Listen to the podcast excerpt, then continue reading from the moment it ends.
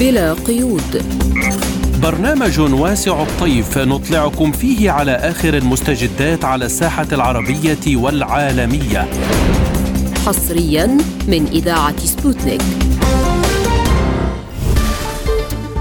تحية لكم مستمعي سبوتنيك في كل مكان في هذه الحلقة الجديدة من برنامج بلا قيود. نصحبكم فيها أنا نغم كباس. وأنا عماد الطفيلي والبداية بأبرز العناوين. إسرائيل تقترح هدنة مؤقتة وحماس تقدم تصورا لوقف العدوان. ماليزيا تدعو مجلس الأمن للاعتراف بارتكاب إسرائيل إبادة جماعية بحق الفلسطينيين. تحطم طائرة نقل عسكرية روسية على متنها روس وأسرى أوكران البرلمان التركي يوافق على مشروع قانون التصديق على انضمام السويد للناتو.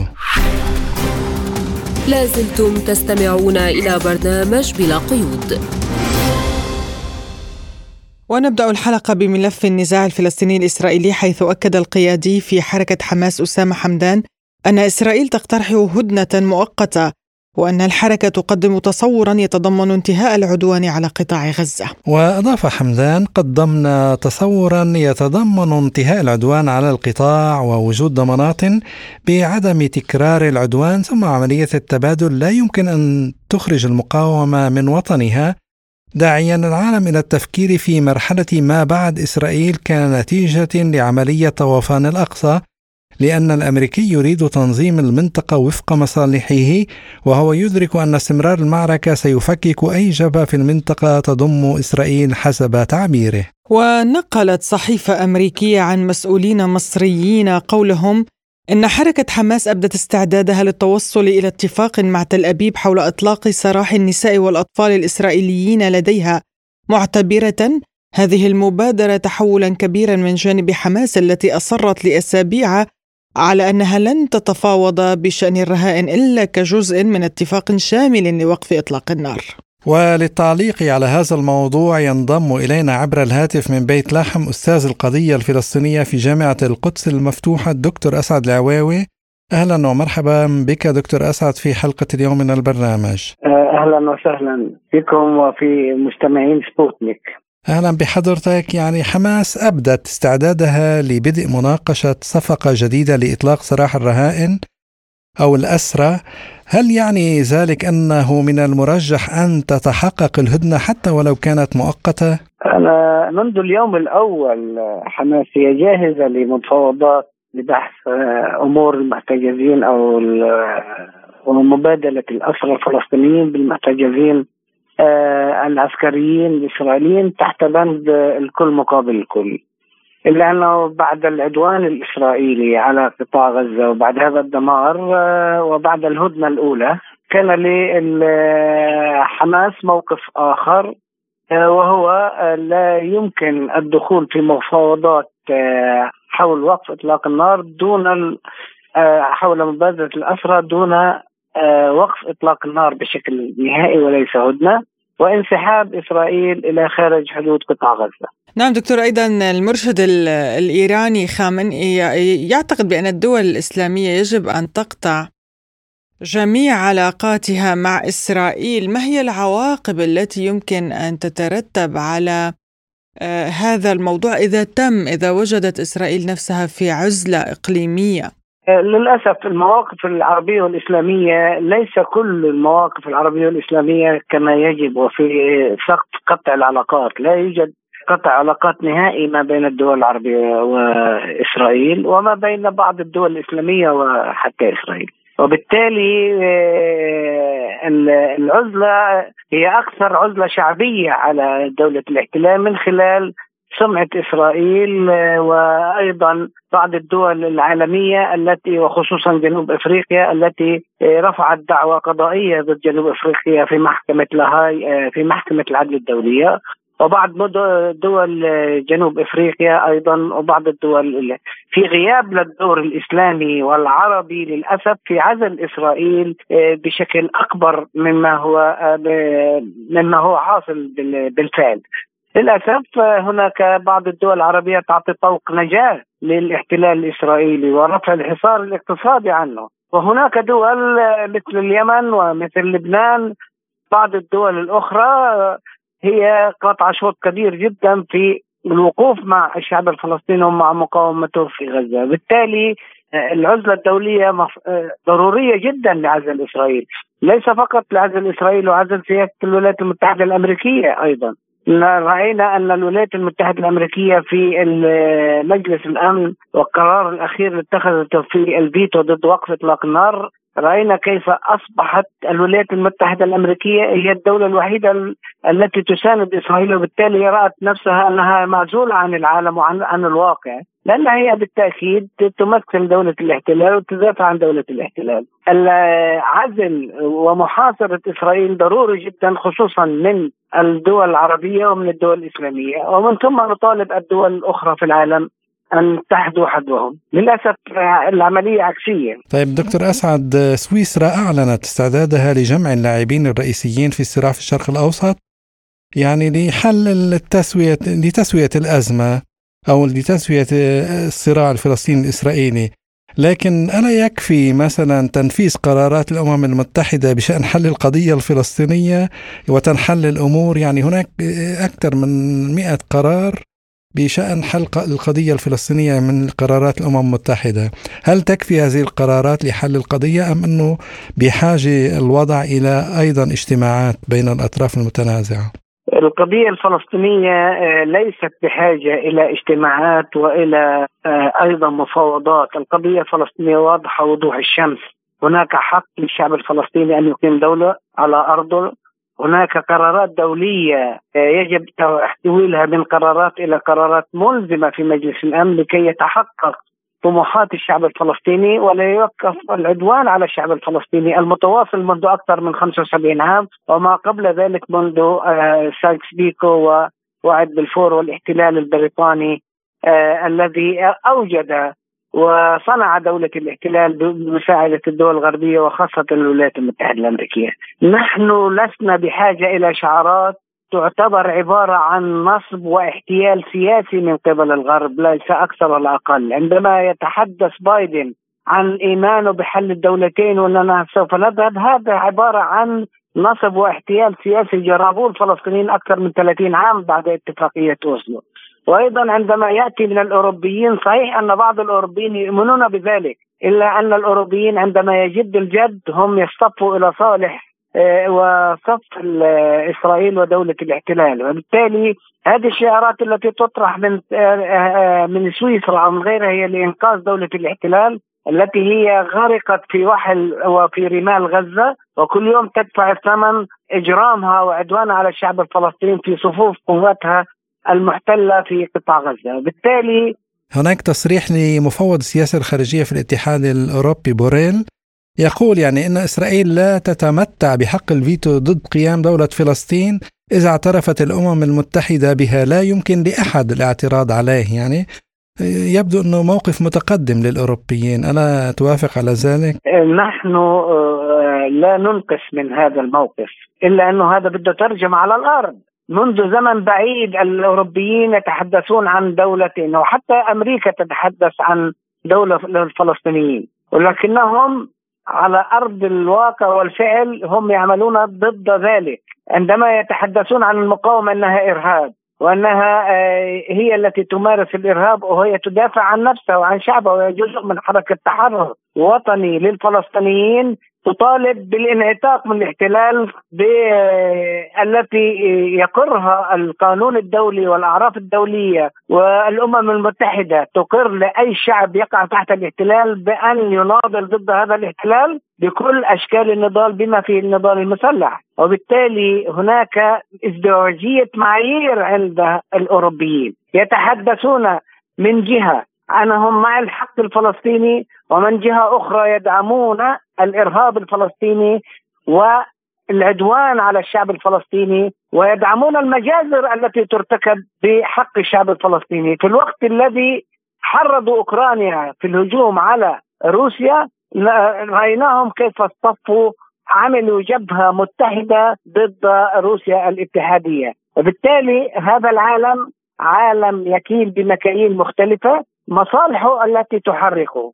هم الآن يرون أن دولة الاحتلال في مازق وتعيش لأول مرة تدفع اثمان من من جنودها وبالتالي هي هؤلاء الغربيين للأسف في سياستهم يريدوا إنقاذ هذه الدولة من نفسها ومن القيادة السياسية التي تحكمها اليوم اللي هي قيادة يعني توصف التي ترتكب الجرائم والتي قتلت أكثر من 32 ألف فلسطيني وأكثر من 65 ألف جريح ومعاق فلسطيني. هذه يعني جريمة آه، نقراء يندى لها الجبين من المدنيين. أنا أتحدث عن المدنيين بالتأكيد. لا أحد يعلم آه، كم هو عدد المسلحين الذي قتلوا في في هذه المعارك. ولا أحد يعلم كمان الرقم الصحيح من الخسائر التي مني بها جيش الاحتلال الإسرائيلي في قطاع غزة وفي رمال غزة.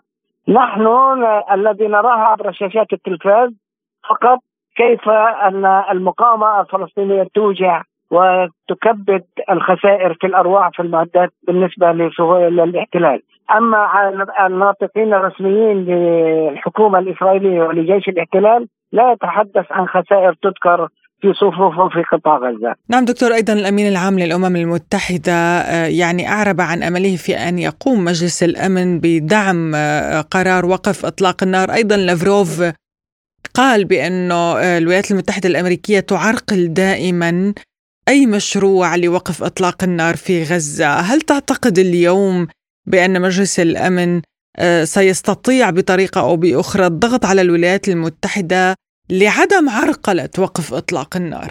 لغاية الآن آه، الموقف الروسي موقف يحترم ويقدر من قبل الفلسطينيين ومن قبل العرب آه، بشكل عام. موقف غوتيريش أيضا هو موقف جبان. لا يرتقي إلى المستوى المطلوب للأسف لأنه هو تحت سيطرة الولايات المتحدة الأمريكية. الولايات المتحدة الأمريكية غير مقتنعة بوقف إطلاق النار لأنها تعتبر أن وقف إطلاق النار يعني هزيمة إسرائيل.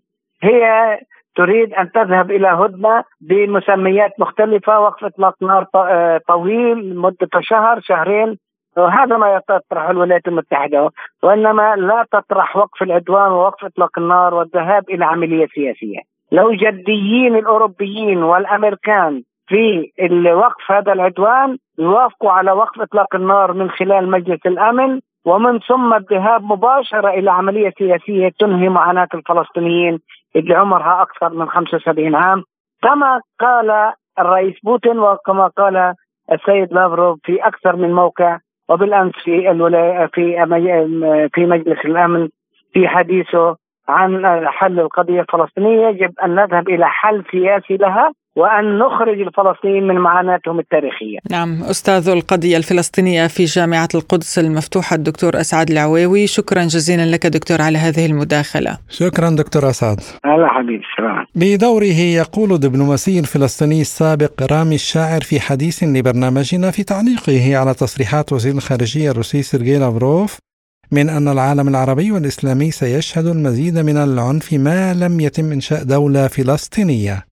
واضح أن وزير الخارجية الروسي لافروف استغل وجوده في هذه الأيام في منظمة الأمم المتحدة في نيويورك للدفاع عن الشعب الفلسطيني والقضية الفلسطينية. أثناء خطابه من منبر الأمم المتحدة ركز على معاناة الشعب الفلسطيني والوضع الكارثي الذي يعانيه وعلى الجرائم التي ارتكبت بحقه وعلى ضرورة التوصل الفوري إلى وقف إطلاق النار والعودة إلى التفاوض والإفراج عن المعتقلين المدنيين وعلى ضرورة قيام الدولة الفلسطينية المستقلة على جميع الأراضي المحددة في قرارات الأمم المتحدة.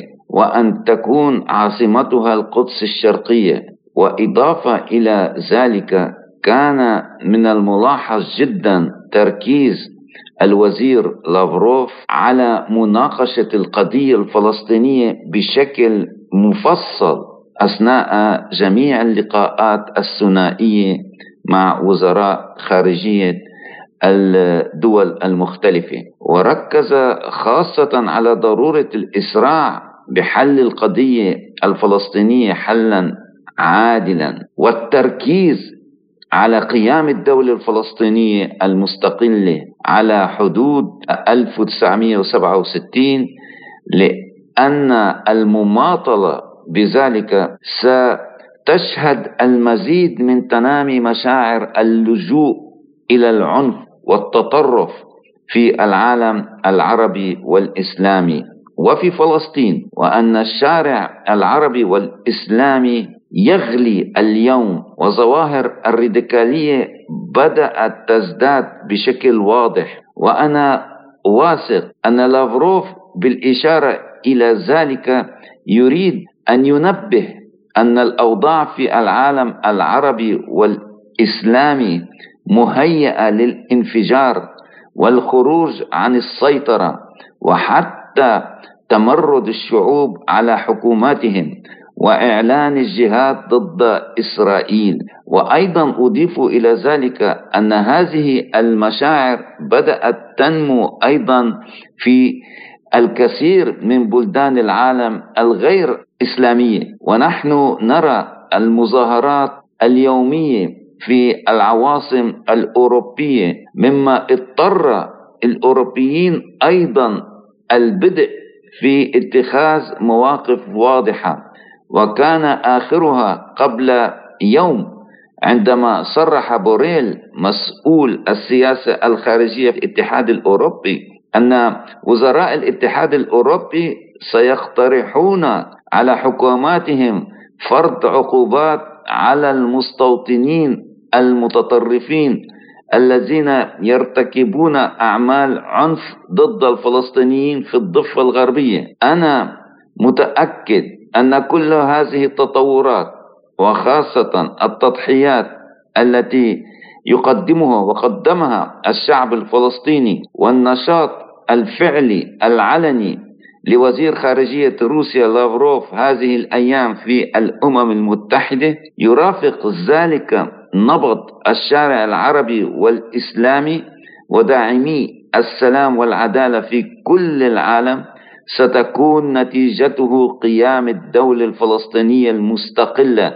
هذا العام. ولذلك ركز لافروف أيضا على ضرورة استعادة الوحدة الوطنية الفلسطينية لكي يتمكن الفلسطينيين من إنشاء وبناء مؤسسات دولتهم بشكل ديمقراطي وإدارتها.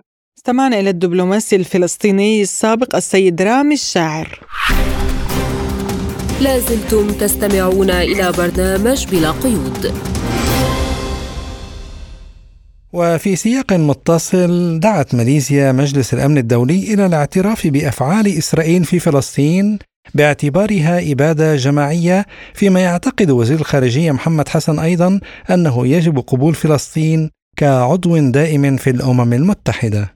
وتتخذ إندونيسيا موقفا مماثلا حيث تدعو إلى الوقف الفوري لجميع مبيعات الأسلحة إلى إسرائيل وتحميلها المسؤولية عن أفعالها في غزة. ودعا الأردن إلى محاسبة إسرائيل على جرائم الحرب فيما أيضا قالت الجامعة العربية من جانبها أن تصرفات إسرائيل في غزة ترقى إلى مستوى الإبادة الجماعية. وللتعليق على هذا الموضوع ينضم إلينا من بيروت وزير الخارجية اللبناني الأسبق عدنان منصور. أهلا ومرحبا بك معالي الوزير في حلقة اليوم. ونسألك يعني دعت ماليزيا وأندونيسيا ودول أخرى مجلس الأمن الدولي إلى الاعتراف بأفعال إسرائيل في فلسطين باعتبارها إبادة جماعية وأنه يجب قبول فلسطين كعضو دائم في الأمم المتحدة والسؤال يعني هل ستتمكن هذه الدول وغيرها من تشكيل جبهة موحدة لمحاسبة إسرائيل؟ يعني هذه الدول وإن شكلت جبهة موحدة في مواجهة إسرائيل إجراءات الأمم المتحدة تتخذ تتخذ من قبل أعضاء مجلس الأمن اللي هي 15 دولة للقبول بوجهة النظر الماليزية أو بالطرح الماليزي فيما يتعلق باعتبار ما يجري في فلسطين هي جرائم حرب وأيضا إدخال فلسطين كعضو دائم في الأمم المتحدة. ولكن الولايات المتحدة حتى الآن ترفض قبول إسرائيل آه، كدولة آه، عضو في الأمم المتحدة. لاعتبارات سياسية كثيرة خاصة وأن إسرائيل التي ترفض في الأساس هذا الطرح تجاريها الولايات المتحدة الأمريكية كما تجاريها بريطانيا وفرنسا. إذا الفيتو الأمريكي هو الذي يمنع هكذا مشروع ما تقدم ما تقدمه ماليزيا أو أندونيسيا ومجموعة من الدول هو عمل في مكانه الصحيح. وحتى أن الدول العربية على استعداد لطرح هذا الأمر. ولكن كما نعرف أن هذا سيصطدم بالفيتو الأمريكي. عام 2012 آه، قبلت إسرائيل كدولة آه، في الجمعية العامة مشاركة كدولة غير آه، عضو يعني في الجمعية العامة للأمم المتحدة. ولكن فيما يتعلق بمجلس الأمن هناك يجب أن يكون توافق ما بين الدول الأعضاء خاصة من قبل الدول التي تمتلك حق الفيتو. يعني القرار ممكن يتخذ بالأغلبية شرط أن لا يكون هناك آه، أي دولة تطرح الفيتو على هذا المشروع هل برأيك معالي الوزير أن مثل هذه التصريحات تسبب ضررا كبيرا لسمعة الدولة اليهودية على الساحة الدولية؟ طبعا هي اليوم ما تقوم به إسرائيل من جرائم ضد الإنسانية وتطهير عرقي. هذا اليوم مدان من قبل شعوب العالم كلها ومن دول عديدة في العالم. عندما نجد المظاهرات تسير في بريطانيا وواشنطن وإسبانيا مدريد برشلونة ودول بلجيكا وغيرها. هناك إدانة عارمة عالميا تجاه ما يحصل اليوم في قطاع قطاع غزة هذا القطاع الصغير الذي لا يتجاوز مساحته 365 كيلومتر مربع ويتواجد على أرض مليونين وثلاثمائة ألف نسمة. ما تقوم به إسرائيل حرب مدمرة يعني لم يشهد العالم مثيلا لها. آه، لا تميز بين دور عبادة أو مستشفى أو مراكز تعليم أو مؤسسات حكومية أو منازل. يعني حرب ممنهجة تدمير ممنهج للقطاع كله. والغاية منه. هو فيما بعد تهجير قطاع غزة والاستيلاء على قطاع غزة، وقد صرح نتنياهو وقال أنه يريد أن يخضع قطاع غزة للحكم العسكري الإسرائيلي بإشراف إسرائيلي عسكري، ماذا يعني إعادة احتلال قطاع غزة من جديد؟ طبعا آه هذه الدول في العالم اليوم تعري السلوك الإسرائيلي، وهناك دول كثيرة تندد ولكن من أجل وضع حد لهذا آه، الإجرام لابد من أن يتخذ قرار في مجلس الأمن الدولي. إذا رفضت إسرائيل ممكن أن آه،. آه، يعني يتخذ المجلس الأمن قرارا تحت بند الفصل السابع لإلزامها عن طريق القوة للانسحاب أو لوقف العدوان الإسرائيلي. معالي الوزير يعني هل المجتمع الدولي مستعد للاعتراف بما تقوم به تل أبيب من أعمال إبادة جماعية؟ المجتمع الدولي ككل هناك دول حتى الآن داعمة لإسرائيل، هناك دول كما قلت مثل الولايات المتحدة، بريطانيا، فرنسا، ألمانيا، اليابان، أستراليا، كندا، هذه الدول اليوم تسير في الفلك الأمريكي ولا تخرج عن رغبة الولايات المتحدة فيما يتعلق بإدانة إسرائيل، ولكن الإدانات تصدر من قبل الدول على انفراد وليس كمجتمع دولي ككل يصدر قرار قرار بإدانة إسرائيل. القرار الدولي عندما سيصدر لإدانة إسرائيل على جرائم الحرب أو طلب منها وقف الجرائم ويجب أن يصدر عن طريق الأمم المتحدة الذي هو مجلس الأمن. ولكن كما قلت مجلس الأمن في الوقت الحاضر بما أن الولايات المتحدة وبريطانيا وفرنسا تمتلك حق الفيتو أتصور أن أي قرار يدين إسرائيل أو يجر إسرائيل لمحكمة الجنايات الدولية هذا ما لا أتصور أن يتحقق طالما هناك الفيتو الأمريكي. نعم شكرا لك معالي وزير الخارجية اللبناني الأسبق عدنان منصور على هذه المداخلة. لازلتم تستمعون إلى برنامج بلا قيود. وإلى الشان الأوكراني حيث أعلنت وزارة الخارجية الروسية أن نظام كييف ارتكب عملا همجيا مجنونا بإسقاط الطائرة الروسية إيل 76 وكانت وزارة الدفاع الروسية قد أعلنت عن تحطم طائرة نقل عسكرية روسية من طراز آيل 76 في مقاطعة بيلغراد الروسية كانت تنقل على متنها 65 أسيرا من الجيش الأوكراني كانوا متوجهين إلى منطقة محددة في إطار عملية تبادل الأسرى ومن ضمن الضحايا أفراد من طاقم الطائرة. ومن جهة أخرى يعتزم مجلس الدوما الروسي تقديم شكوى إلى الجمعية الوطنية الفرنسية بشأن مشاركة المرتزقة في الجرائم المرتكبة في أوكرانيا. وأشار رئيس لجنة الشؤون الدولية في مجلس الدوما ليونيد سلوتسكي إلى أن الارتزاق محظور بموجب القانون الفرنسي في حين تواصل باريس نفاقا إنكار المشاركة ومشاركة مواطنيها في الصراع الأوكراني ضد روسيا. كما يوجد أيضا على جدول الأعمال مشروع قانون يدرج في القانون الجنائي لروسيا إمكانية مصادرة الممتلكات بسبب التزييف حول الجيش الروسي والدعوات العامة للقيام بأنشطة موجهة ضد أمن الدولة الروسية. وقال وزير الدفاع الفرنسي إن بلاده لا تستطيع منع الفرنسيين من الذهاب للقتال في أوكرانيا. هؤلاء مدنيون ويقاتلون بالزي العسكري الأوكراني. لا يمكننا منعهم فنحن لا نزال دولة ديمقراطية وبحكم الصفة.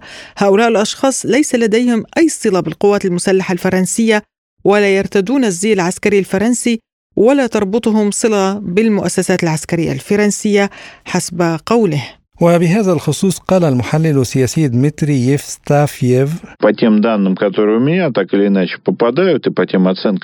وفقا للبيانات التي أحصل عليها والتقديرات الموجودة على الإنترنت تتواجد أربع دول فقط على مستوى ممنهج في أوكرانيا وهي الولايات المتحدة الأمريكية مع وجود ضباط الأركان والقوات الخاصة ومتخصصين بالحرب الإلكترونية والدفاع الجوي.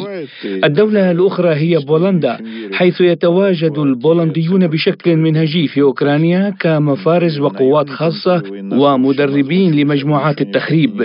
ثم ألمانيا بالتكنولوجيا الألمانية. إنه لمن الصعب جدا على أن أصدق أن ألمانيا متخصصا بصيانة دبابات الليوبارد حصل على جواز سفر خارجي ليستريح في أوكرانيا.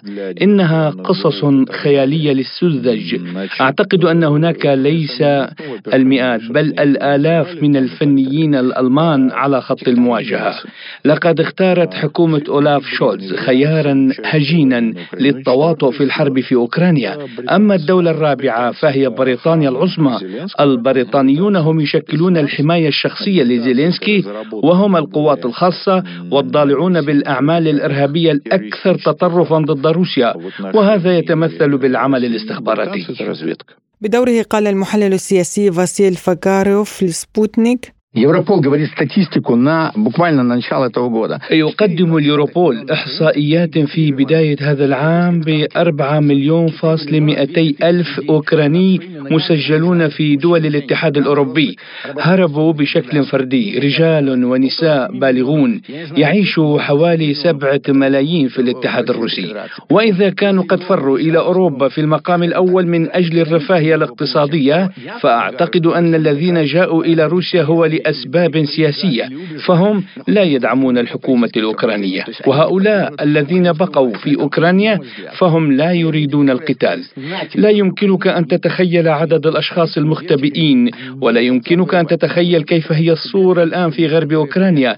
إنه فصل الشتاء الآن. وبدءا من شهر مارس تقريبا لن ترى شخصا واحدا في المدن الخاضعة للتعبئة. الجميع يهربون إلى الغابات والمخابئ. ولمناقشة هذا الموضوع ينضم إلينا عبر الهاتف مدير المركز العربي للدراسات السياسية الدكتور محمد صادق إسماعيل. أهلا بك دكتور في برنامج بلا قيود.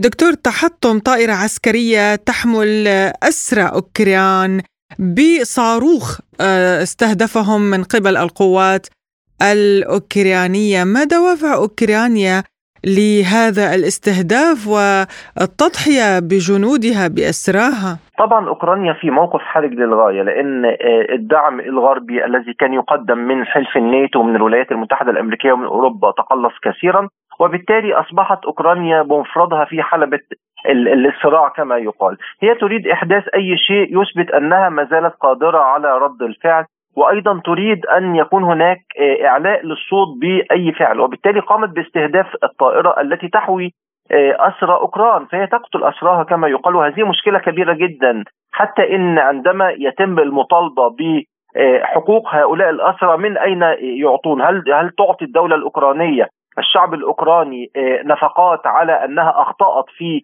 أو قتلت جنود أوكران. أعتقد هذه مأساة تضاف إلى المشكلات التي تعاني منها أوكرانيا، أوكرانيا أرادت فعل شيء لكنها للأسف طبعا قتلت مواطنيها. وطبعا هذه مشكلة كبيرة جدا لدى الدولة الأوكرانية. وأنا أعتقد إنه لابد من مساءله ومحاسبة لأن هؤلاء أسرى. وبالتالي فأنا أعتقد إن المسائل الخاصة بالأسرى تخضع لمبادئ القانون الدولي الإنساني.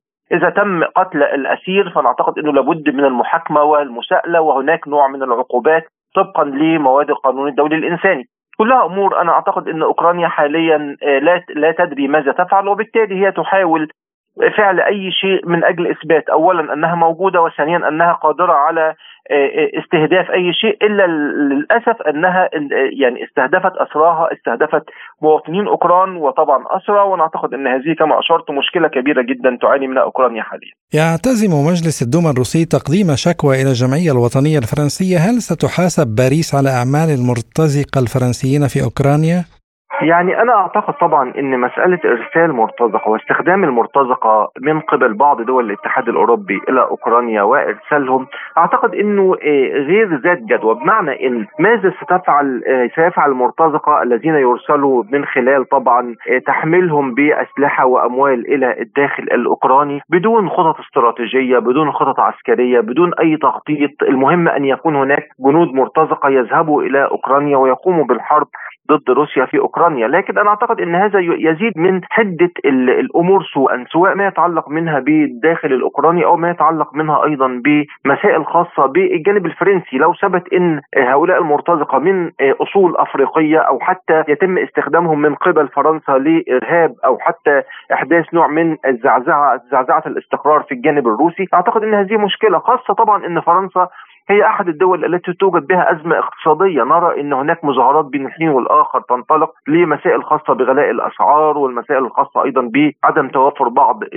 السلع الاقتصادية إضافة إلى مشكلات اقتصادية نتيجة طبعا العديد من الأزمات سواء أزمة كوفيد 19 أو الحرب الروسية الأوكرانية والدعم أيضا المقدم من فرنسا لدول حلف الناتو كلها أمور أنا أعتقد أنها تزيد من المسألة اللي أشرت إليها في البداية وهي الخاصة بلماذا تنفق هذه الأموال؟ يعني أعتقد ان هؤلاء المرتزقة يعملوا لمن يدفع لهم وبالتالي تقوم فرنسا بالدفع بلا أي نتيجة مستقبلية. بمعنى ماذا ستجني فرنسا إذا فازت روسيا عفوا إذا انهزمت روسيا أو فازت روسيا أو انتصرت روسيا أو العكس؟ نعم دكتور يعني وزير الدفاع الفرنسي يقول لا نستطيع منع المرتزقة من التدفق إلى أوكرانيا ولكن بنفس الوقت حسب القانون الفرنسي الأمر ممنوع. كيف يمكن أن نفهم هذه الإزدواجية برأيك؟ طبعا مسائل الازدواجية الخاصة باستخدام الدول الكبرى للمبادئ الخاصة بالقانون الدولي أو تسييس القانون كما يقال هو دأب الدول الكبرى. على سبيل المثال الولايات المتحدة الأمريكية تتشدق بحقوق الإنسان وتبحث عن أيضا مسائل خاصة بالقانون الدولي في حال أن هذا القانون أو المبادئ الخاصة بالقانون الدولي كانت لصالح الولايات المتحدة الأمريكية. لكن إذا كان ضدها أعتقد أنها لا تعبأ به. رأينا على سبيل المثال الهجمات اليوم و بالأمس على مناطق في العراق دون احترام لسيادة العراق من قبل الولايات المتحدة الأمريكية، كذلك الحال بالنسبة لفرنسا التي تقول بأنها باريس عاصمة النور والحضارة والثقافة، نجد إن أيضا تقوم بتسييس القانون الدولي وأيضا يمكن استخدام المرتزقة رغم إن القانون يحظر ذلك وبالتالي ازدواجية في المعايير وأنا اعتقد إن هذا حتى رأيناه بقوة في أزمة غزه ما بعد 7 أكتوبر ما يتعلق منها بمسائل خاصة باستخدام القانون إذا كان القانون في صالح السياسة وأيضا رفض القانون إذا كان القانون يتعارض مع المبادئ والمصالح الخاصة بالدول الكبرى. اذا تسييس القانون كما أشرت وبرجميه برجماتية العلاقات الدولية هو الذي أدى في النهاية إلى عدم الاكتراث بهذه المبادئ. التي ربما تكون فرنسا أحد المؤسسين لقواعد القانون الدولي لكن عندما اصطدمت القانون الدولي ومبادئه مع المصالح الفرنسية أعتقد إن المصالح هي التي تتغلب في النهاية دون الاكتراث بقواعد القانون الدولي. هل يمكن أن يتسبب هذا الوضع في تدفق المرتزقة الأجانب من مناطق أخرى من أوروبا إلى الميدان الأوكراني؟ يعني المشكلة هنا إن إن نفس الكأس ستذوقه أوروبا بمعنى إن أوروبا حاليا كانت تتحدث مع دول شمال أفريقيا تحديدا عن مسائل الهجرة غير الشرعية وأيضا ضرورة ضبط هذه العملية حتى لا يكون هناك تدفقات من أفريقيا إلى أوروبا عبر المتوسط. أنا أعتقد إن حاليا يمكن دول الاتحاد الأوروبي تحاول تفريغ هؤلاء الذين جاءوا من أفريقيا وأيضا من دول أخرى إلى أوكرانيا وبالتالي طبعا هذه مشكلة. يعني أنا أعتقد إن حتى قواعد القانون الدولي الإنساني تحظر استخدام إنسان بكل بكل معاني كلمة الإنسانية في أعمال طبعا ضد الإنسانية سواء ما يتعلق منها بإرسالهم إلى الحروب وما إلى ذلك. ورأينا إن خلال الفترات الماضية أو خلال الحروب الماضية استخدم البعض بعض يمكن بعض ال المهاجرين غير شرعيين بعض أيضا الشعوب التي حدث بها بعض الثورات وما إلى ذلك استخدموا فيما يتعلق بإرسالهم إلى هنا وهناك دون أن يكون هناك جدوى من هذه الأمور. فأنا أعتقد إن مسائل خاصة بالعدوى إرسال المرتزقة إلى أوكرانيا ربما لا يعني لا أرجحه كثيرا. خاصة طبعا إن روسيا يمكن آه، آه، واعيه بهذا الجانب وستقوم بالرد من خلال طبعا استهداف هؤلاء قبل الدخول حتى إلى الجانب الأوكراني. اذا الأمور أعتقد إنها محكومة في الجانب الروسي أكثر مما هي محكومة في منطقة جنوب المتوسط عندما يتم تدفق الهجرة غير الشرعية كما أشرت من أفريقيا إلى البوابات الأوروبية الأوروبية عبر جنوب البحر المتوسط. يعني وسائل الإعلام دكتور أفادت أن مصادرة الأصول الروسية المجمدة لن تنقذ أوكرانيا. هل هذا يعني أن الغرب لا يبحث إلا عن فاتورة؟ يعني آه، لدفع آه، تكاليف هذه الحرب خاصة بعد تملص بعض الدول الأوروبية من إرسال المزيد من المساعدات؟ يعني أستاذ نغم المشكلة هنا إن الجانب الروسي أتذكر تصريحات الرئيس بوتين في أول الحرب قال بأن هذه الحرب تحتاج إلى النفس الطويل وأوروبا لن تستطيع الصمود أمام روسيا فيما يتعلق بإطالة أمد الحرب. وتحقق الأمر بمعنى إن حاليا دول الاتحاد الأوروبي شعرت بأن هناك ضغوط كبيرة جدا وأشرت يمكن لي في البداية ضغوط اقتصادية ضغوط مالية هناك أموال تخرج من دول الاتحاد الأوروبي إلى أوكرانيا دون أن يكون هناك عائد أو مقابل. بمعنى لماذا تنفق كل هذه المليارات؟ الشعوب العربية الأوروبية بدأت تنتفض بدأت تتحدث. هناك أحزاب معارضة داخل دول الاتحاد الأوروبي بدأت تتحدث. حتى أن الرئيس الأمريكي نفسه السابق دونالد ترامب قال إيه، إيه، عندما كان يواجه جو بايدن قال بأن ما جمعته في أربع سنوات أنفقه جو بايدن على الخارج في أربع سنوات أخرى. وبالتالي فأنا أعتقد أن هذه مشكلة كبيرة جدا. تواجه الساسة الحاليين سواء أتحدث عن الولايات المتحدة الأمريكية أو بعض دول الاتحاد الأوروبي التي عليها موازنة الأمور لأن طبعا استمرار التدفق المالي دون أن يكون هناك أي نتائج إيجابية أعتقد إن هذه طبعا مشكلة كبيرة. واجهت الاقتصاد الأوروبي والاقتصاد الأمريكي إضافة طبعا إلى إن المستقبل لا يحمل أي بشائر لأوكرانيا خاصة بإرسال مزيد من المساعدات المالية. اذا أوكرانيا ليس أمامها الآن إلا البحث عن مائدة للتفاوض بعيدا عن مسائل خاصة بالدعم الأوروبي والدعم الأمريكي الذي سيتقلص وسيتقلص خلال الفترات المستقبلية أكثر في ضوء ما أشرنا إليه سابقا. جددت سويسرا طلبها ببدء مفاوضات السلام بين روسيا وأوكرانيا يعني ما مدى واقعية الوساطة السويسرية إذا كانت البلاد قد توقفت منذ فترة طويلة عن الالتزام بموقف محايد؟ أعتقد إن الحل آه، هذه الأزمة لن يأتي بعمل عسكري بمعنى إن العمل العسكري سيطيل أمد الحرب وسيكون فيه آه، استنزاف للموارد الاقتصادية دون أي جدوى. وبالتالي فالدعوة السويسرية جيدة لو تم البناء عليها. لكن طبعا يتوقف نجاحها على شروط معينة. الشرط الأول هو ضرورة أن تتوقف الدول الاتحاد الأوروبي والولايات المتحدة عن تغذية كييف يمكن حتى بسياسات ممنهجة ضد مسألة الجلوس على مائدة التفاوض. اعتقادا منها بأن الأزمة من الممكن حلها عسكريا. طبعا خلال ما رأيناه خلال الفترات الماضية إن الحل العسكري لن يجدي نفعا في الأزمة الأوكرانية. إضافة إلى مسائل خاصة بالتباحث حول المستقبل بعيدا عن الضغوط الأوروبية والضغوط الأمريكية بمعنى إن أوكرانيا عليها الجلوس على مائدة المفاوضات. مع الجانب الروسي منفردين. بعيدا عن أي دور ربما يؤثر بالسلب على مجريات الأحداث المستقبلية فيما يتعلق بالمفاوضات. المهم أن يكون هناك جدية من من الطرفين في الجلوس على مائده المفاوضات وأن يكون هناك أيضا نوع من البحث عن حل يرضي الأطراف. بعيدا طبعا عن المسائل الخاصة بالولايات المتحدة الأمريكية وأوروبا لأن نعلم جيدا إن الولايات المتحدة وأوروبا لولا روسيا بمعنى إن لو كانت هذه الحرب بين أوكرانيا وبين دولة غير روسيا هل كانت ستقدم كل هذه الأموال لأوكرانيا؟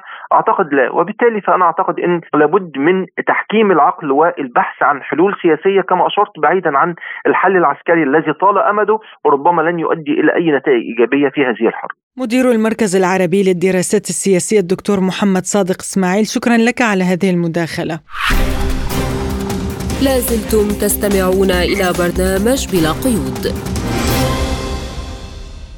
وإلى ملفنا التالي إلى تركيا وافق مجلس الأمة التركي الكبير البرلمان على مشروع قانون للتصديق على بروتوكول انضمام السويد إلى حلف شمال الأطلسي بدعم من حزب العدالة والتنمية الحاكم الذي يرأسه الرئيس رجب طيب أردوغان. وبعد هذه الخطوة يجب أن تتم الموافقة على مشروع القانون وتوقيعه من قبل رئيس الجمهورية وبالتالي تظل المجر الدولة الوحيدة في الناتو التي لم يصدق برلمانها بعد على طلب السويد للانضمام وللتعليق على هذا الموضوع إليكم ما يقوله لبرنامجنا الباحث الدولي والخبير في الشأن التركي محمود علوش أعتقد إنه مصادقه الرئيس رجب طيب إردوغان على مشروع القانون الذي وافق عليه البرلمان أصبحت بحكم المؤكد وأنا تقديري إنه يعني ملف عضويه السويد حلف الناتو على الأقل بالنسبة للجانب التركي وصل إلى مراحله النهائية، لكن الحكمة السائدة في هذه القضية لأنه آه هذه الأزمة لن تنتهي إلا عندما تنتهي، بمعنى آخر سيتعين علينا انتهاء أو انتظار انتهاء الإجراءات التركية بشكل كامل لا سيما مصادقة إردوغان على عضوية السويد على القانون عضوية السويد، وبالتالي عندها يمكن القول بانه الأزمة انتهت بالفعل. لكن حتى الآن أستطيع أن أقول بانه المؤشرات والخطوات التي قامت بها تركيا فيما يتعلق بهذه المسألة لا سيما المصادقه الهيئة العامة للبرلمان التركي على آه، عضوية في حزب الناتو أعتقد بأنه يشكل ما يمكن أن نصفه بالفصل الأخير من أزمة الموقف التركي من توسيع حزب الناتو. وفيما إذا كان هذا الانضمام يشكل تهديدا حقيقيا للأمن القومي الروسي يقول علوش يعني بالطبع توسيع حلف الناتو من حيث المبدأ يشكل تهديد بالنسبة لروسيا وعلينا أن ندرك مسألة مهمة جدا وهي أن أحد الأسباب الأساسية للحرب الروسية على أوكرانيا هي تتعلق بتوسع حلف الناتو في حقبة ما بعد الحرب البارده، اليوم. هذه الحرب فرضت على حلف الناتو أو دفعت حلف الناتو إلى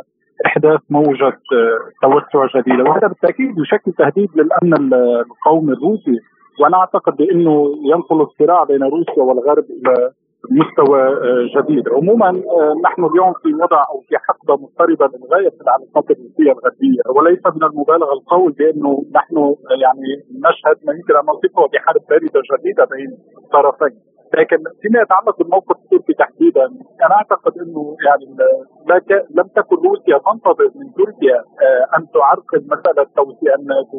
ولا تنظر روسيا إلى الخطوة التركية المصادقة التركية على توسيع الناتو على أنه استهداف سهل لأنه الموقف التركي لديه حساسيات خاصة. تركيا هي في المطاف عضو في حلف الشمال الأطلسي عليها التزامات تجاه الحلف وتجاه علاقتها مع الدول الغربية بالذات الولايات المتحدة الأمريكية. وبالتالي يعني أنا تقديري إنه هذا الموقف أو هذا التحرك التركي لم يعني لا تنظر إليه روسيا بعين الريبه آه، لكن بالتأكيد هذا التوسع في الشمال الاطلسي بانضمام السويد إلى الحلف. يعيد تشكيل الهيكل الأمني الأوروبي الذي كان سائد في حقبه ما بعد الحرب الباردة لكن عموما بعد الحرب الروسية الأوكرانية أصبحنا أمام وضع جديد. عموما وهذا الوضع يخلق حالة من الاضطرابات التي لا يمكن التنبؤ اين أو كيف ستنتهي بين روسيا والغرب. وعن تأثير القرار التركي على حالة العلاقات الروسية التركية يقول علوش. لا أعتقد لا أعتقد إنه هذا الموضوع يمكن أن يؤثر على مسار العلاقات التركية الروسية، هذا المسار هو قائم بمعزل عن الخطوات والتحركات التي تقوم بها تركيا في السياسة الخارجية، وكما تعلمون هناك زيارة مهمة جدا لرئيس فلاديمير بوتين إلى تركيا في فبراير شباط المقبل. آه، وأيضا يعني رغم آه، أن تركيا خصوصا في حقبة ما بعد الحرب الروسية على أوكرانيا كان لديها آه، يعني آه، علاقات مستمرة مع أوكرانيا. آه، أيضا كانت جزء يعني من المنظومة الغربيه الداعمة لأوكرانيا في الملف السياسي على وجه الخصوص، لكن رغم ذلك لم يؤثر هذا الموقف على مسار العلاقات التركية الروسيه، لا أعتقد انه هذا الموقف يمكن أن يؤدي إلى تأثير سلبي على العلاقات الروسية التركية لأنه الديناميكيات التي تحرك هذه العلاقات هي ديناميكيات متعددة ومعقدة وفيها تشابك المصالح وأيضا استطاعت هذه الديناميكيات أن تتغلب على أوجه الاختلافات التي هي قائمة بين تركيا والروسيا يعني اليوم رغم هذه الشراكة التركية الروسية القوية كان البلدان يقفان على طرفين في معظم القضايا الاقليميه يعني في سوريا أو حتى في جنوب القوقاز أو فيما يتعلق بمقاربة الوضع في أوكرانيا ما بعد عام 2014 بالإضافة إلى الوضع في البحر الأسود، لذلك اليوم منطق الجغرافيا بالإضافة إلى التدخلات الجيوسياسية المهمة بين تركيا وروسيا أعتقد بأنه تلعب دور حاسم في دفع البلدين إلى مواصلة هذه الشراكة وإلى الحفاظ على العلاقة الوديه لأنه هذه العلاقة هي مصلحة للطرفين هي تحقق منافع للطرفين وأنا أعتقد انه هذه المنافع التي قائمة بالنسبة لصناع القرار في كل موسكو وانقره. استمعنا إلى الباحث الدولي والخبير في الشأن التركي محمود علوش. لازلتم تستمعون إلى برنامج بلا قيود. وإلى أوروبا إذ حذرت بعض دول الاتحاد الأوروبي المفوضية الأوروبية من أنها إذا لم تحمي مصالح المزارعين الأوروبيين فإن موجة قوية من الاحتجاجات ستجتاح القارة والتي بدأت بالفعل في ألمانيا وفرنسا. وقال رئيس وزارة الزراعة المجرية إن الاتحاد الوطني لنقابات العمال المزرعين في فرنسا يعتزم زيادة حجم الاحتجاجات التي عمت المقاطعات الجنوبية من البلاد. وانطلقت الاحتجاجات في أوروبا بين المزارعين الذين عانوا بسبب قرارات الحكومة بقطع المساعدات ولم يتم التوصل إلى اتفاقات إلا في بولندا حسب وسائل الإعلام الأوروبية. وكانت المشاكل الرئيسية التي واجهت القطاع الزراعي في الاتحاد الأوروبي تتلخص في التدابير التي اتخذتها السلطات الأوروبية لدعم استيراد الحبوب الأوكرانية الرخيصة ويفقد المزارعون المحليون القدرة التنافسية ويجدون أنفسهم في وضع غير مؤات بما في ذلك بسبب إلغاء المزايا والإعانات. وقال نائب وزير الزراعة البولندي أن انضمام أوكرانيا إلى الاتحاد الأوروبي قد يقوض الأمن الغذائي ويخرج المزارعين الأوروبيين من العمل. وللوقوف على نتائج هذا الموضوع ينضم إلينا عبر الهاتف الباحث بالشؤون الأوروبية الأستاذ طارق عجيب. أهلا بك أستاذ طارق عبر إذاعة سبوتنيك. أسعد الله أوقاتكم أهلا وسهلا. يعني احتجاجات من قبل المزارعين في عدة دول أوروبية ما الذي يمكن أن تؤدي إليه هذه الاحتجاجات في نهاية المطاف؟ يعني هي من المؤكد ستؤدي إلى تغييرات طفيفة أو تعاطي مختلف من قبل الحكومات مع مجموعة من المزارعين أو منظماتهم والهيئات التي تمثل لهم في في مختلف دول أوروبا. وخاصة أن هناك يعني انتخابات قريبة للبرلمان الأوروبي. ولكن هناك يعني احتجاجات واسعة وصوت مرتفع الآن وخاصة بعد قرارات يعني التي لها علاقة بموضوع المناخ والبيئة والتخفيف من الآثار المضرة للأعمال المتعلقة بخدمة الزراعة والمزارعين على الأجواء. وهذا استدعى مجموعة من القرارات الحكومية لدى كل الحكومات في أوروبا أثرت بشكل واضح وكبير على المزارعين إضافة إلى شكاويهم المستمرة من ناحية ارتفاع التكاليف وما شابه ولكن هذه قرارات حكومية متفق عليها آه، بين دول الاتحاد الأوروبي وأعتقد أنه سيكون هناك تعاطي مختلف ولكن لا أعتقد سيكون هناك تأثير كبير أو أحداث تغييرات كبيرة على القوانين والإجراءات اللي اتخذتها الحكومات الأوروبية. طيب أستاذ طارق هل هناك يعني من تأثير فعلي على القطاع الزراعي الأوروبي جراء ذلك برأيك؟ آه، طبيعي في تأثير كبير بدأ ليس من يعني في في السنة هذه أو التي قبلها يعني بدأ منذ فترات طويلة نتيجة القرارات والإجراءات ونتيجة الغلاء وارتفاع التكاليف كما ذكرنا ولكن أيضا الحرب الأوكرانية والعفاءات الضريبية التي اتخذتها الحكومة أعطتها الحكومة حتى دول الاتحاد الأوروبي لأوكرانيا أعطى أفضلية للمنتجات الأوكرانية وهذا ما أثر على المزارعين بأوروبا في أوروبا بشكل عام وعلى المنتجات الزراعية. يعني طبيعي هذه القوانين والإجراءات كان لها تأثير كبير وهذه احتجاجات ليست جديدة. وبالعكس الآن هناك ارتفاع كبير بصوت خاصة القرارات بعد أعتقد القمه الأخيرة مناخ كوب 28 هناك مجموعة من الإجراءات التي اتخذت لتخدم البيئة لترفع تكاليف مثلا ضرائب على الديزل، ضرائب على مخلفات أو تخفيف من مخلفات الثروة الحيوانية في بعض الدول التي تأثر مزارعيها بشكل كبير. هذه الإشكاليات الاعتراض على الإعفاءات التي منحت لأوكرانيا وهذا التراكم الكبير للمنتجات الأوكرانية أو أيضا في قطع طرقات. يعني هذه الإجراءات الأوروبية أم الحكومية الأوروبية يعني كان لها تأثير واضح على المزارعين الذين أساسا كما ذكرت يعانون منذ فترة طويلة من موضوع التكاليف والإنتاج وكانوا يلقون بمنتجاتهم الزراعية على الطرقات لقطعها والتأثير. وبما أنه حضرتك أستاذ طارق ذكرت أوكرانيا يعني إلى أي مدى اليوم أثرت هذه الأزمة على أوروبا؟ يعني مثلا أوكرانيا يعني أصبح في أوروبا لاجئين من أوكرانيا هم أيضا أخذوا فرص عمل مكان الأوروبيين إضافة إلى أيضا المنتجات والحبوب الأوكرانية على وجه التحديد على حساب المنتجات الزراعية الأوروبية نفسها. يعني هذا التأثير ألن يضغط على الحكومات الأوروبية بخصوص عدم إرسال المزيد من الأموال إلى كييف. أيضا عدم إعطاء الأفضلية للأوكرانيين على حساب الأوروبيين. هذا ما بدأ منذ وقت يعني ليس بقليل يعني منذ أكثر من عام. وهم الاوروبيين يعترضون على التعاطي.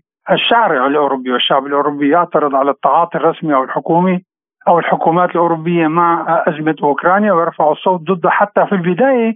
كان هناك إشكالية. لو نتذكر إنه كان هناك اللاجئ الأبيض واللاجئ غير الأبيض وكان هناك الكل فتح ذراعيه إلى أقصاها لكي يستقبل اللاجئين البيض. ولكن بعد فترة قليلة يعني لاحظ الشارع الأوروبي أن هناك مبالغة وشيء غير صحيح في التعاطي مع هذه الأزمة كلاجئين ولا حتى في التعاطي الاقتصادي ولا في الدعم الأوروبي المالي ولا في الدعم العسكري ولا كل هذه القضايا التي آه، بدأ يعاني منها الشارع الأوروبي عبر زيادة الغلاء عودة عبر زيادة تكاليف الإنتاج عبر آه، زيادة الضغط على الاحتياجات المعيشية حتى على السكن على كثير من القضايا التي بدأ يعاني منها الشارع الأوروبي. يعني هناك دول أيضا لديها محاصيل في الحبوب والزيوت وما شابه بكميات كبيرة نتيجة الاعفاءات الضريبية التي منحت من الاتحاد الأوروبي لأوكرانيا أصبح في أفضلية وتفضيل يعني أصبحت المنتجات الأوروبية لهذه الدول يعني آه، في ركود أو تتراجع. آه درجة ثانية يعني هناك أفضلية وهذا موضوع كبير إضافة إلى يعني هناك ما يقارب ال 50 مليار إذا بتذكر السنة الماضية آه تم دعم يعني دعم أوكرانيا من الاتحاد الأوروبي. يعني دافع الضرائب الأوروبي يقول نحن احق بهذه الأموال وخاصة أن هذه الحرب اتضحت أنها عبثية وأنها لغايات غير أوروبية.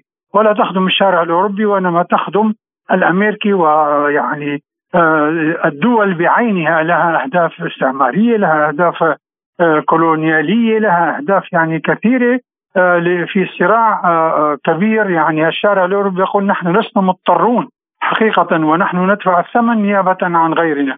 أضف إلى ذلك أستاذ طارق يعني اليوم أيضا موارد الطاقة الروسية مقطوعة عن أوروبا هم يأخذون موارد الإحفورية وهي أصلا تضر بالبيئة وبالتربة. هذا غير الضرر هذا ارتفاع التكاليف هذا موضوع كبير يعني زيادة تكاليف الإنتاج لها علاقة بزيادة مستلزمات الإنتاج وهي أهم شيء الوقود. الوقود الذي كان يأتي من آه، روسيا منذ سنوات طويلة عبر اتفاقيات حكومية بأسعار آه، مناسبة جدا لكلا الطرفين بالعكس كان هناك تفضيل أحيانا لبعض الدول الأوروبية في التعاطي مع آه، معها من قبل الدولة الروسية. الآن اصبحوا يعتمدون على الوقود الاحفوري حتى على الفحم الحجري. مرت فترة كان هناك ألمانيا عادوا عادت بعض المصانع والمحطات إلى استخدام الفحم الحجري.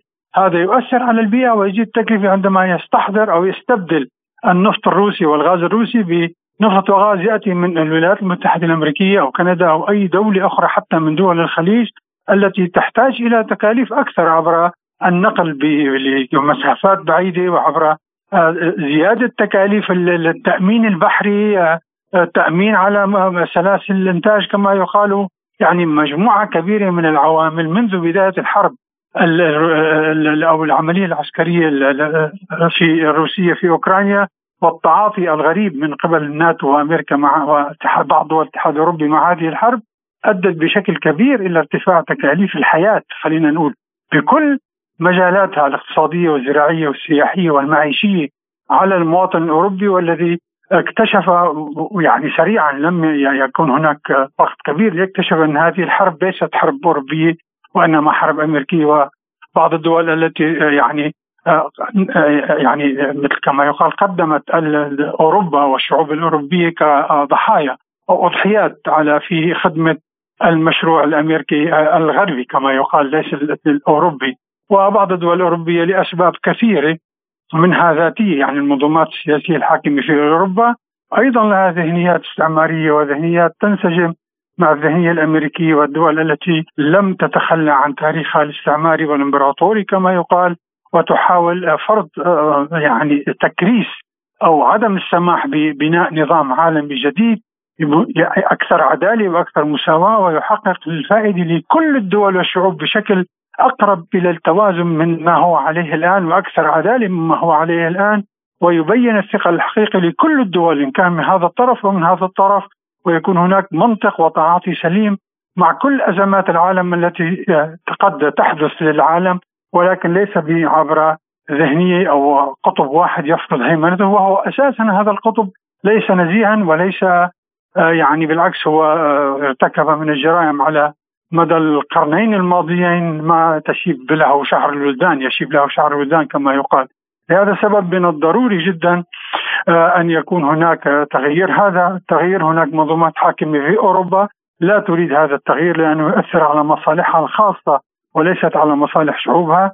هناك مجموعات معينة أو جهات معينة مستفيدة من هذا الصراع مستفيدة من هذا التأزيم مستفيدة حتى من الضغط والتضحية بالمزارعين الأوروبيين وبالشارع الأوروبي وبلقمه العيش الأوروبية يعني حتى في أوروبا بشكل عام مستعدين أن يقدموا أضحية مقابل آه، مكاسبهم الخاصة وهذا أصبح معلن وبشكل كبير وواضح على لسان قادة العالم إن كان عبر زلات لسان أو عبر تصريحات لمسؤولين سابقين كانوا على دراية تامة بما يخطط للعالم من هذه الأزمات وهذه المصائب. نعم آه، أستاذ طارق فيما يخص أوروبا بالذات يعني في يوم الأزمات الاقتصادية في أوروبا إلى أي مدى سيعاني اقتصاد الاتحاد الأوروبي؟ يعني إذا تصاعدت الاحتجاجات؟ هذا سيؤثر بشكل طبيعي على آه، مقدرات الشارع ومقدرات المواطن الشرائيه والحياتيه ومستلزمات الحياة، مستلزمات الإنتاج سيؤثر بشكل كبير وعلى الدول أن تعوض هذا الخلل أو تعوض هذا النقص آه الذي يعاني منه أو المزارعين أو الشارع الأوروبي. وهذا يضغط بشكل كبير على الحكومات إن كان عبر تأمين آه موارد الطاقة، موارد الغاز والنفط وكل مستلزمات الإنتاج إن كان الزراعي أو الصناعي. هذا يزيد التكلفة على آه، الحكومات ويزيد التكلفة على المؤسسات وهذا بالطبع سيفرض على الحكومات الأوروبية أن تسعى لتغيير في سياساتها المالية وقد يكون هناك تغيير في سياساتها بشكل عام.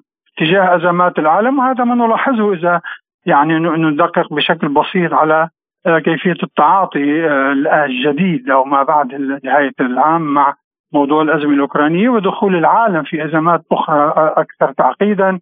موضوع مضائق الحالية يعني طرق الشحن البحرية، طرق الشحن البحرية بشكل عام. أصبحت مهدده البحر الأحمر أصبح هناك عقده صعبه جدا وهناك عدوان أمريكي بريطاني على اليمن يعني كما نقول لتكريس سياسة القطب الواحد وهذا ما يزيد من تكاليف الإنتاج وبالطبع على الحكومات الأوروبية إن كانت حقيقة تسعى لمصالحها الوطنية ومصالح شعوبها الوطنية أن تنظر بعين مختلفة وأن تخرج من دائرة السياده الأمريكية لكي يكون هناك تفكير منطقي وسليم ووطني خلينا نقول يعني بما يتعلق بمصالح أوروبا ومصالح الدول الأوروبية منفردة كل دولة على حدة ومصالح الشعب الأوروبي. وإلا سيكون هناك حقيقة توسع وازدياد في الاحتجاجات قد يتمثل أو يعني يتمظهر بمظاهر مختلفة إن كان عبر الاحتجاجات في الشارع. الآن بدأها المزارعين أو يعني في احتجاجات الحالية لاخذ الضوء هي احتجاجات المزارعين. ولكن قد يكون هناك احتجاجات لمؤسسات ومنظمات ونقابات عمالية أخرى ستؤثر بشكل كبير كما رأينا في هولندا عندما كان هناك احتجاجات أدت إلى تقدم يمين أو أحزاب فيها مزارعين وفيها يعني يمين أفكار مختلفة عن الذهنية الأوروبية التي الخاضعة خلينا نقول للأمريكي والخاضعة لمشروع الناتو ضمن الصراع الكبير. الباحث بالشأن الأوروبي الأستاذ طارق عجيب شكرا جزيلا لك على هذه المداخلة. شكرا لكم. إلى هنا مستمعينا الكرام تنتهي حلقة اليوم من برنامج بلا قيود. كنا معكم فيها أنا عماد فايلي وأنا نغم كباس إلى اللقاء.